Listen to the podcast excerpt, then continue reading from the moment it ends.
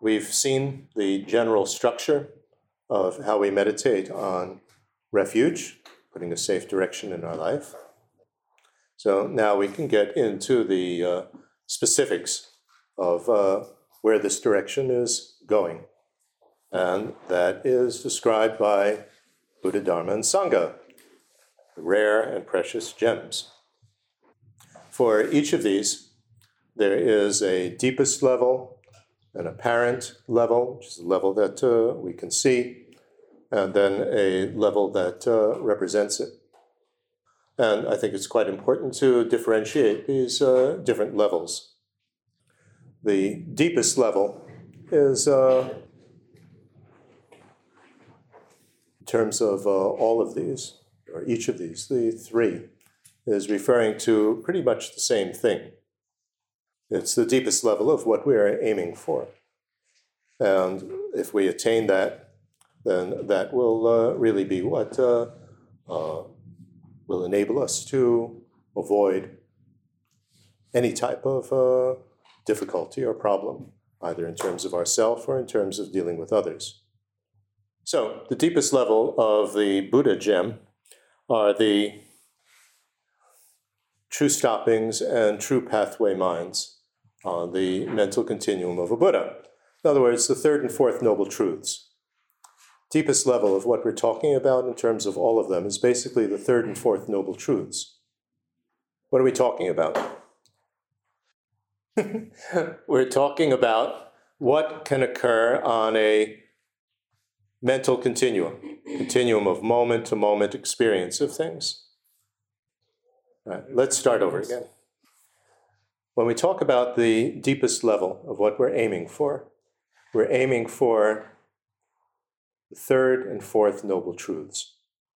In general, we're always talking, when we speak about the Four Noble Truths, we're talking about something which is experienced with mind, individual mental continuum. We talk about suffering and problems that's experienced with the minds, an individual mind. And if we talk about the causes, the true causes for suffering and problems, that's something experienced with an individual mind. Mind means moment to moment to moment continuum of experiencing things. So, what do we want to achieve? We want to achieve a true stopping, which means completely get rid of these causes for suffering and the suffering. So, where does that uh, true stopping occur? It occurs on a mental continuum. mental continuum is devoid of all this garbage. It's a true stopping of it. It's no longer there. Finished. Bye bye. Gone. And how does that come about? How do we uh, attain that stopping? It's with some understanding. That understanding is with a mind, obviously. That understanding is referred to as a path. In other words, it's an understanding that leads somewhere, leads to true stopping. That's why I call it a pathway mind. But it's not only the understanding that will lead to a true stopping, but it's the understanding that is attained at the result as well. Now, that's with the mind. So those are the Four Noble Truths true suffering, true cause, true stopping, and true path or true understanding. And they all occur on a mental continuum. So these, uh, when we speak in terms of a uh, refuge, you know, the direction that we want to go in, direction we want to go in is the direction of third and fourth noble truths, true stopping and true understanding that will bring that about. So that occurs on the mental continuum of a Buddha. So it's there in full on the mind of a Buddha. And when we talk about uh, Aryas and Arhats, these are people along the way who have attained true stopping of some of the causes of suffering, not all of it. Some of the suffering, but not all of it. They have some of the understanding, but not all the time. So there are those who have attained it. So Buddhas, Aryas, Arhats, their mental continuum, and we want to attain that on our own mental continuum. So that's the actual direction that we want to go in. So that's described in terms of Buddha, Dharma, and Sangha. Let that sink in for a moment. Yeah, because you can say what I just said in very, what should we say, very complex jargon, but uh, this is what it's talking about.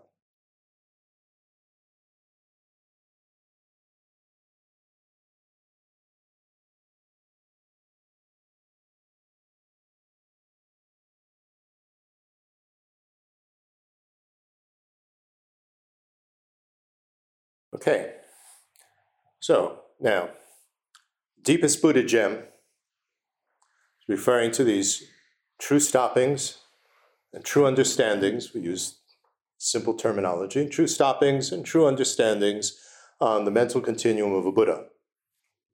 So that's the full set, complete. True stopping of every cause of suffering and the full understanding all the time, no nonstop. The apparent, we talk about the apparent gems. This is something that appears, that shows the way, and helps others. So, when we're talking about the deepest Buddha gem, those are that's the Dharmakaya. So it's the mind of a Buddha, the omniscient mind of a Buddha that understands everything. That's the fourth noble truth. And the true stoppings on that mind and the voidness of the mind. That's the svabhavakaya, the nature body. You want to get into jargon. So, deepest Buddhist gem, Buddha gem is the Dharmakaya of a, dharma, of a Buddha. Dharmakaya has two aspects corresponding to third and fourth noble truths. So, the fourth noble truth, the understanding, true understanding, well, that's the mind of a Buddha. That's the so called Jnana Dharmakaya, the deep awareness Dharmakaya, omniscient mind of a Buddha.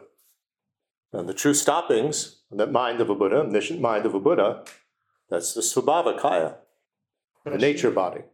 It's the purity of the mind of a Buddha. It's pure of all the garbage, and it was naturally pure of true existence, of the voidness of the mind.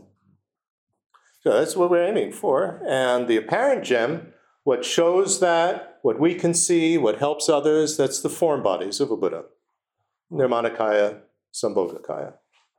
The deepest one, what we want to really aim for is those third and fourth noble truths, like the Buddha has, and what uh, shows it, what helps with others, that we also we'd like to attain, is the four bodies of a Buddha. And what represents that are the paintings and the statues of a Buddha. It's just a representation. We're not worshiping them or anything. But we show respect to it because it represents something that we have respect for. So now, Dharma gem. Again, the deepest level are the third and fourth noble truths. But now, not only on the mental continuum of a Buddha, but on the mental continuum of from an Arya all the way up to Buddha. So when you start to have some of these uh, st- true stoppings and true understandings, all the way till you get it in full. So it's the same thing as the Buddha, but just starting earlier, when it first starts, to get the third and fourth noble truths, still the full thing. Buddha is just the final stage. And what's the apparent level of the Dharma gem that shows it to us, that helps others? These are the actual teachings all the different categories of the Buddhist teachings. And what represents it are the books, the texts. So likewise, we show respect to them. Okay? Sangha gem. Deepest level again, third and fourth noble truths. On the mental continuum, again, just like with the Dharma, deepest gem, from an Arya all the way up to a Buddha. It's the same. And the apparent gem would be the person of an Arya, somebody who has some true stoppings and some true understandings. Any Arya, from a regular first moment Arya all the way up to a Buddha. They show us the way, help us in terms of being a person that, that helps us. How do they help us? By setting an example. Difficult to relate to a Buddha, but it shows by their example that step by step by step you get there to, lead to Buddhahood. And what represents the Sangha is a group of four members of the monastic community. So, four or more people from, there's four groups of uh, monastics. There's the full monk and nun, and the um, novice monk and nun. So, four people from that. They don't have to be all one from each group. They don't have to be, they don't have to be all from one group, but just four. So you have a community. So even if they're not terribly good monks or nuns, nevertheless, the fact that they have given up, in theory, householder life and are dedicating themselves to this path in whatever way they're doing it shows us there are steps going, you know, to this goal. Now, there are people, in theory at least, working toward it. So for each of these three gems, we have a deepest level, we have so the deepest level are the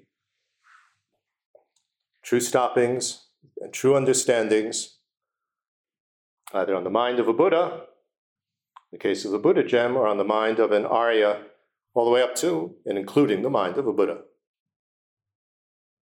And the apparent gems, ones that uh, show the way, help us, the actual form bodies of a Buddha, the actual teachings, and the community of, you know, at least somebody, persons uh, who have become Aryas. And the ones that represent it, that we can sort of, you know, have around the house, would be the paintings of the Buddhas and the statues and the actual texts and some monks and nuns. Okay? It reminds us of the path, what we're aiming to attain deepest gem.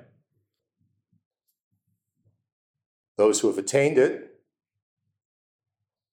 they can show us the way, but we are aiming for that attainment ourselves on our own mental continuum. We're not aiming for what they, for theirs, that's on their mental continuum. We can only attain what will be on our mental continuum. This is what we were talking about up until now. Stopping of these various causes of problems and the problems that they create destructive behavior, disturbing emotions, compulsive positive behavior when nobody wants our help, you know, these sort of things. Not knowing how to help others. We want a true stopping of all of that. That's what we're talking about. We want to get the understanding and the discipline and the concentration and love and compassion and all these things that are going to stop it. Stop this these troublemakers. So everything that we've been talking about is going in the direction of third and fourth noble truths, to get rid of the first and second noble truths. That's what Buddhism is all about. And it's all taking place in the mind, our minds.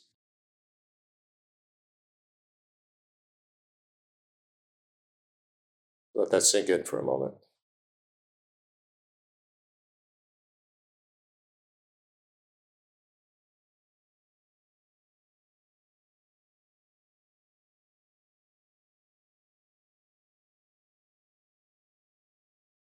Okay. So then, of course, the question that naturally arises is why, what is the difference then between the deepest Buddha, Dharma, and Sangha gems? Why do we have pretty much the same thing, the third and fourth noble truths, as the deepest uh, gem for all three of them? And we find the answer to that in a surprising place in the Lama Chopa, in the Guru Puja, in the Tsok section, the offering section. When you make offerings to the Buddha, to the Dharma, and to the Sangha, it says that the Buddhas are the source of the actual attainments, and the Dharma is the source of inspiration, and the Sangha is the source of enlightening influence or activity. Because we request each of those from Buddhas, from the Dharma, from the Sangha. Sangha here be re- being represented by the uh, um, Dakinis and Dharma protectors. So, what does that mean? It's very, it's very helpful actually to think of that. That the true stoppings and understanding that we're actually aiming for, the actual attainment, siddhi, it's called in, in Sanskrit, the actual attainment is what a Buddha has. So, true stopping and, and true understandings on the mind of the Buddha, that's the actual attainment. And true stoppings and the true understandings on the mind uh, uh of the Dharma. I mean, that, you know, on the mind of an Arya up to uh, a Buddha, from the point of view of Dharma, that's the source of inspiration. Usually that word is translated as blessing, inspiration. It's what uplifts us. So it lifts us through the teachings. And enlightening activity, well, by the example of what the Sangha has attained, these Aryas, true stopping and uh, true uh, understandings, that that acts as a way to give us an example. So it helps us along the way. So if you think about it, it's true stopping, I mean, it's pretty abstract. True stopping and the true understanding. Well, it's what I want to attain. It inspires me and it functions, it works on me as the example to, to work to achieve this state, like the Sangha has done, the Arya Sangha has done. And then who's going to help me? Well, you know, Buddha Shakyamuni, you know, the form bodies of Buddha, actual teachings, and the actual Arya Sangha, the apparent level. And what's going to help me to remember all of this, to remind me of this, keep mindful of this? The representations. Oh, you have a, a painting or a statue, you have some books, monks and nuns. Helps to remind us to go in that direction and by offering respect to that, we're respecting what we're trying to do with our lives. The important factor is respect. Respect. You recognize the good qualities in something, and you admire that, and you would like to attain it yourself. And respect for ourselves that are trying to attain that. Very important. That's why I was talking about this sense of self worth. If you just by a simple act of kindness to somebody, make them smile, well, we are able to make a small difference, a positive difference, gives us a sense of self worth. That leads to respect, self respect. Okay, so let's try to assimilate that, digest that. And just one more point to add to that causal refuge is in that true stoppings and uh, true understandings that have occurred on the mind of the Buddhas and the Aryas. And resultant is what we are aiming for attain to attain on our own mental continuum.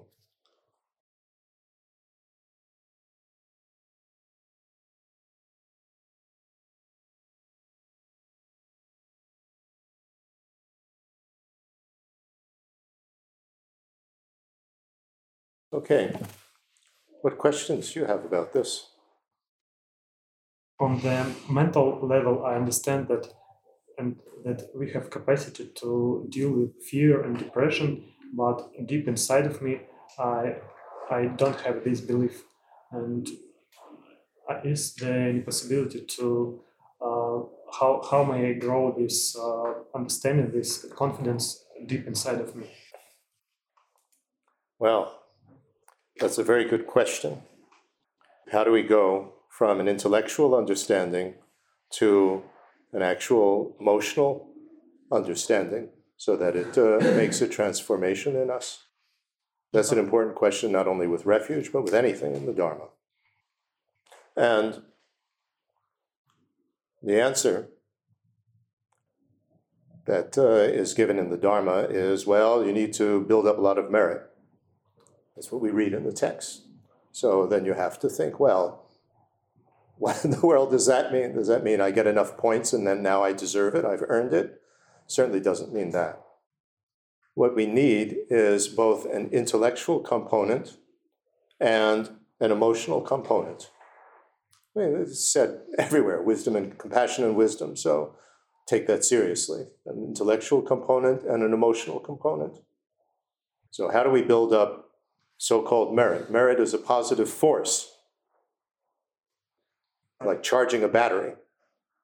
So, we we're speaking of just in refuge, the emotional component is this horrified at uh, things getting worse, confident that uh, things will uh, it's possible to get better, and that clears our mind of you know fear about that, and compassion for others. So meditating with love, compassion, concern for others, etc., that builds up a positive force. It's an emotional type of force, and especially the meditations on love and compassion. And to expand that a little bit more, the four immeasurables. Why do we have that in the beginning of every practice? We have refuge, bodhicitta, and the four immeasurables. Why? Mm. There's a purpose to it. If we really do, you know, some meditation practice at that point on wish for everybody to be happy, to everybody to be free of suffering, rejoicing in everybody's happiness. May they not be, you know, we're not jealous of it, you know, may they, you know, never lose it. Equanimity, may everybody have this. What does it do? It opens up our hearts, it opens up our minds with emotion. Then, in that state of mind, when you go to the understanding, it makes a difference. There's a big difference between going to the intellectual understanding with a closed mind, me, me, me, I can't understand it, I have to understand it, and having opened your mind and heart beforehand with the four immeasurables. Huge difference. So please try it and see what the, if, that there is a difference and why it's there in every practice. There's a reason.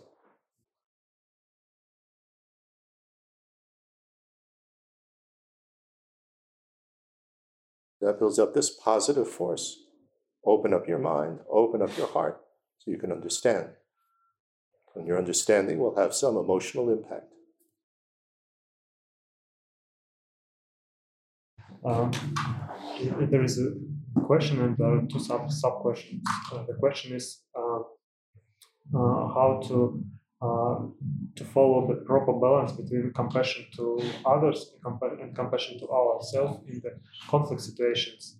And the sub question is: Do I understand right that the main, the key point here in the conflict is to uh, to not to be angry, but it's possible to uh, keep the borders, our borders, and uh, uh, keep our interest interests and another point about this is if we just agree with everything, so in this case, it might happen that we are growing in other person uh, this ego uh, with which we are trying to fight in trying to fight ourselves.